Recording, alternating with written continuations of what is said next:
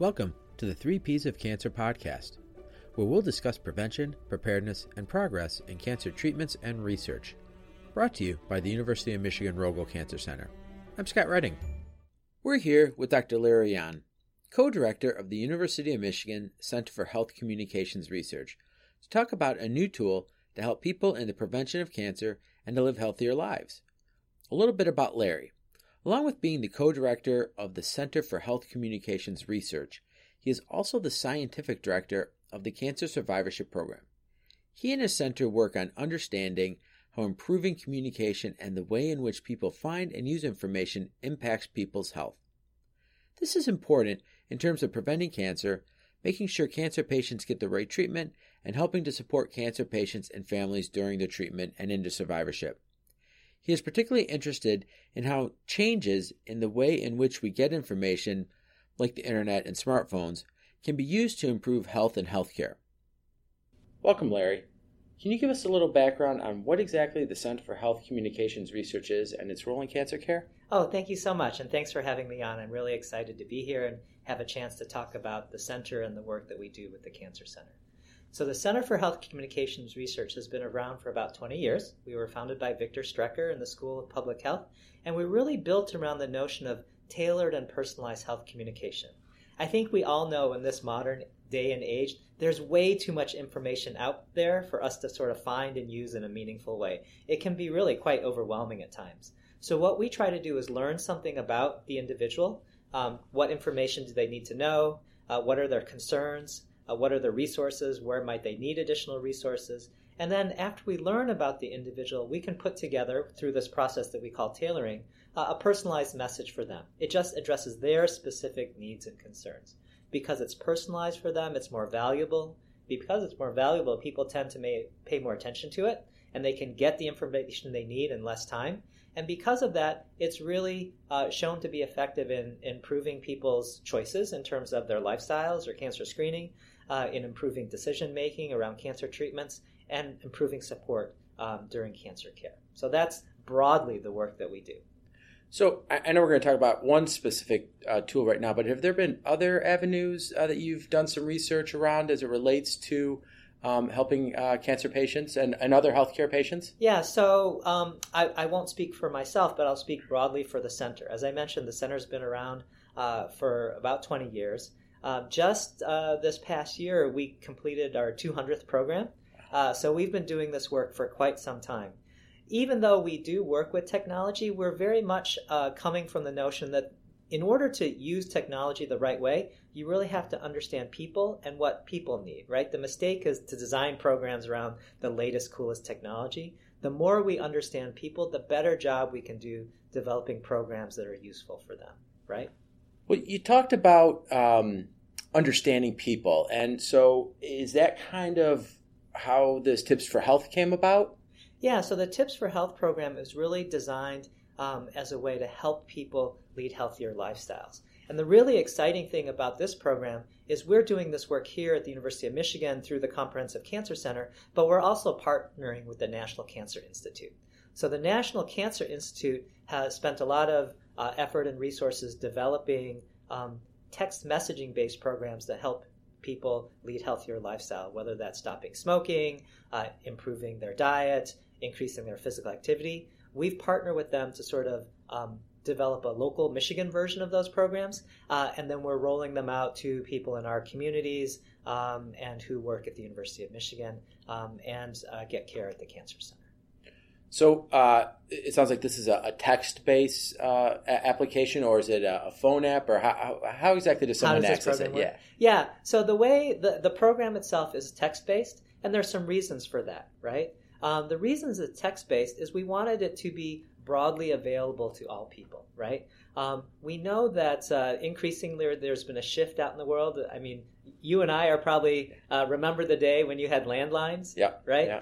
Uh, so now people are carrying phones around in their pockets. Uh, and they're able to do so many different things on those phones. And one of the things that people do very commonly is they message and they use text messaging.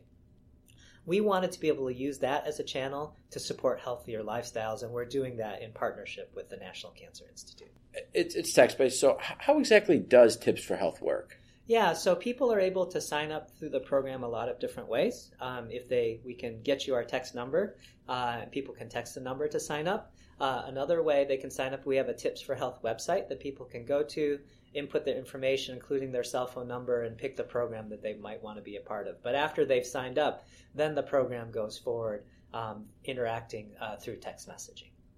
So uh, you had mentioned that this is actually uh, part of a larger initiative through the NCI National Cancer Institute. Right. Um, do I have to be in Ann Arbor or Michigan to utilize Tips for Health, or could I be uh, in Ohio or South Carolina somewhere to be able to access it? I think technically people could access it from anywhere, but we're really trying to roll out tips for health and we develop with an eye towards engaging the community and we can talk more about that. Um, so a lot of the promotions a lot of the engagement is we're finding partners in the community work with in terms of promoting the program. So for example uh, we're working through there's a, the cancer center has a community engagement program called body and soul uh, where they engage with African American churches in um, the local community.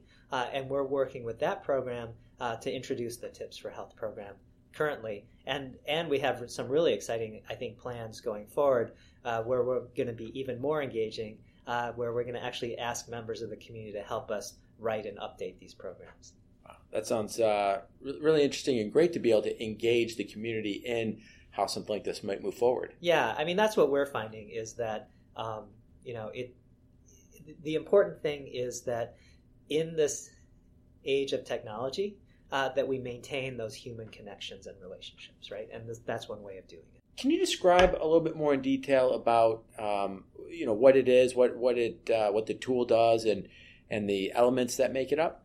Yeah. So what we've really tried to do is create a program that is helpful to people, but not burdensome and is easy for people to use. So each of the programs, say the physical activity program or the nutrition program, they're six week long programs.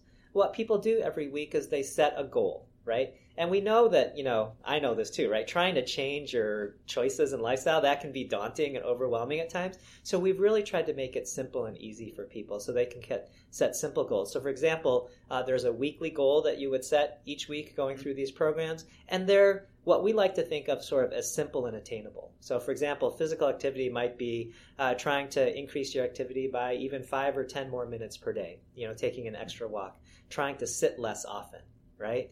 Um, trying to maybe spend a little bit less time in front of a TV and computer screen. So people are able to set those kind of goals, and then they get encouraging messages and support over the course of the week uh, in terms of their progress toward those goals. We check in at the end of the week. How did that goal go for them? And then they set a new goal for the upcoming week. And that repeats itself over the six week period.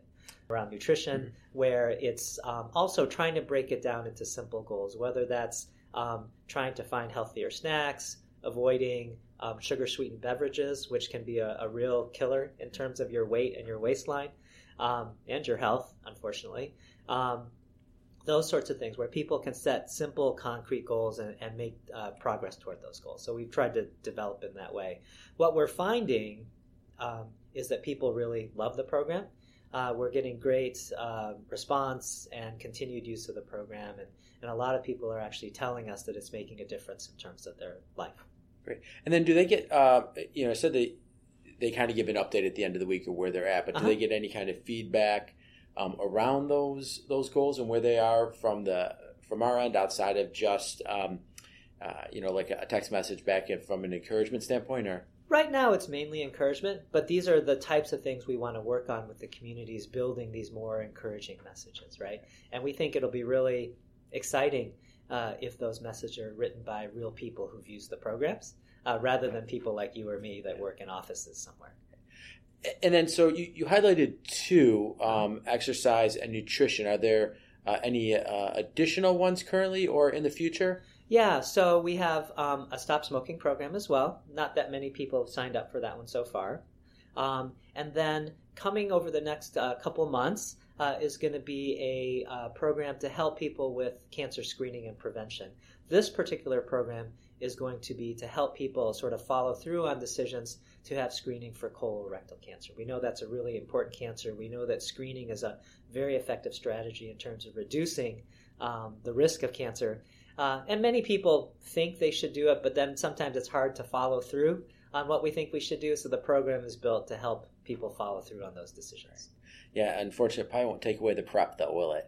Um, it does not take away the prep, though it does help people consider what the different options are for the prep uh, and hopefully pick one that's right for them because there are some different options. So, outside of the potential future module, um, and obviously nutrition, exercise, uh, stopping smoking is a are all preventive measures for cancer. Right. Um, but they also seem like just kind of general, any health related uh, good things to be doing. Sure. Um, is there research behind why we focused on uh, these areas, or why this was a focus, or um, with cancer could it also be used towards heart uh, prevention, you know, Yeah. heart care prevention, or other kind of disease prevention? Yeah, so um, this is where we, we like to think, of, or I like to think of this as a win win, right? Because um, our work is with the Cancer Center, uh, and the, uh, we're partnering with the National Cancer Institute in this work.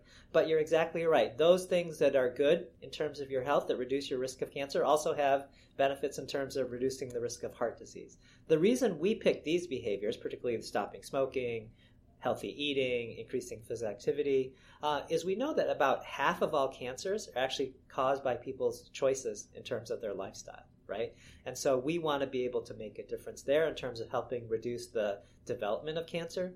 We also know that, you know, after people have had cancer, that these healthy lifestyles are decisions are really important in terms of recovering and being healthy after cancer and reducing the risk of getting another cancer as well, right? So that's why we picked them.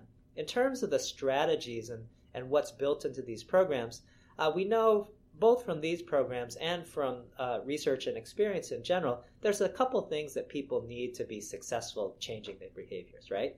First, they have to have the capacity. They have to be able to do it, right? They have to be motivated. They want have to want to do it, right? Uh, and then they have to have the opportunity. They have to have the right things around them, whether it's the physical environment or the social environment that really supports that behavior change, right? Uh, unfortunately, we can't change the physical and social environment, but hopefully we can help people be a little bit more able, a little bit more motivated to be successful in their changes. You know, it sounds like this is good for anyone to to um, be able to access and use um, for various other reasons you just said.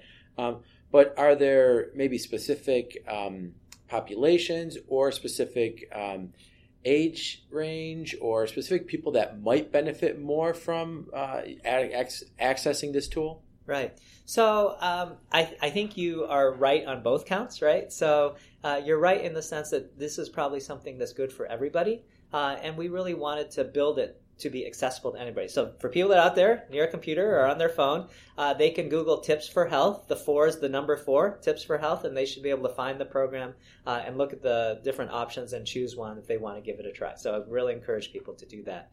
In terms of other special populations, we know that. Um, you know the unfortunately the world is not fair right some people have more or less advantage in the world and unfortunately people who you know oftentimes have less advantage have more struggles or more problems with some of these health issues in terms of you know it, it's harder to um, quit smoking it's harder to uh, eat healthy it's harder to find the time or opportunity of physical activity if you live in a more challenging environment or situation. So i think we're really took this text messaging based approach because we wanted to think of a way that we could offer services to people without needing them to have to sort of go up, uh, get up and, and go into a club or get up and join with a membership somewhere. Um, and so we really wanted to make it accessible for people in that way. So this has been very enlightening, and, and knowing that some of the direction that is being used to to help um, patients, um, and hopefully not future patients, but you know maybe for that prevention aspect. Right. Um, but you know, if if we were to do a a wrap up of key points to remember, what what would those be as it relates to uh, tips for health and and prevention in general around um, certain health issues? Right. So the the big thing to remember, this is something that can you can use on your phone. Um, that you can sign up by going to tips4health.org, tips4health.org, uh, and that'll help you make uh, small changes throughout your day uh, that can help you um, stop smoking, have you um, eat more healthy, have you be more physically active, right? Uh, and it's for everybody to use. Uh, and you know we've had over almost a thousand people using it so far, uh, and people are reporting great success. About 70% of people are reporting they're be, being more physically active or improving their diets after they use the program.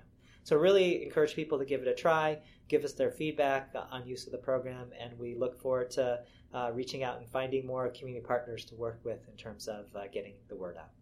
And, you know, I, I know you mentioned briefly about, um, if I could ask one more quick question on sure. the, before we wrap up, you know, about adding um, in the coming months a future uh, colorectal screening um, right. portion. Are there other um, areas too that maybe down the road um, that you might be looking at, or when you start to work with the community, you might be asking them what they might be looking to, to find useful? Yeah, I think it's going to be that approach. Uh, we do know that the National Cancer Institute is developing uh, a text messaging program for weight loss, so I think that might be popular in the community as well. Um, so it'll be it'll be a, a, back and forth conversation, as all good communication should be. Well, great. Well, um, you know, thanks for the time, and you know, um, we can just remind people that go to tips4health.org uh, for more information to sign up and keep an eye on it for future uh, modules. All right. Thank you so much. Thanks for your time. Thank you. Thank you for listening, and tell us what you think of this podcast by rating and reviewing us. If you have suggestions for additional topics, you can send them to cancercenter at med.umich.edu or message us on Twitter at umrogelcancer. You can continue to explore the three P's of cancer by visiting rogelcancercenter.org.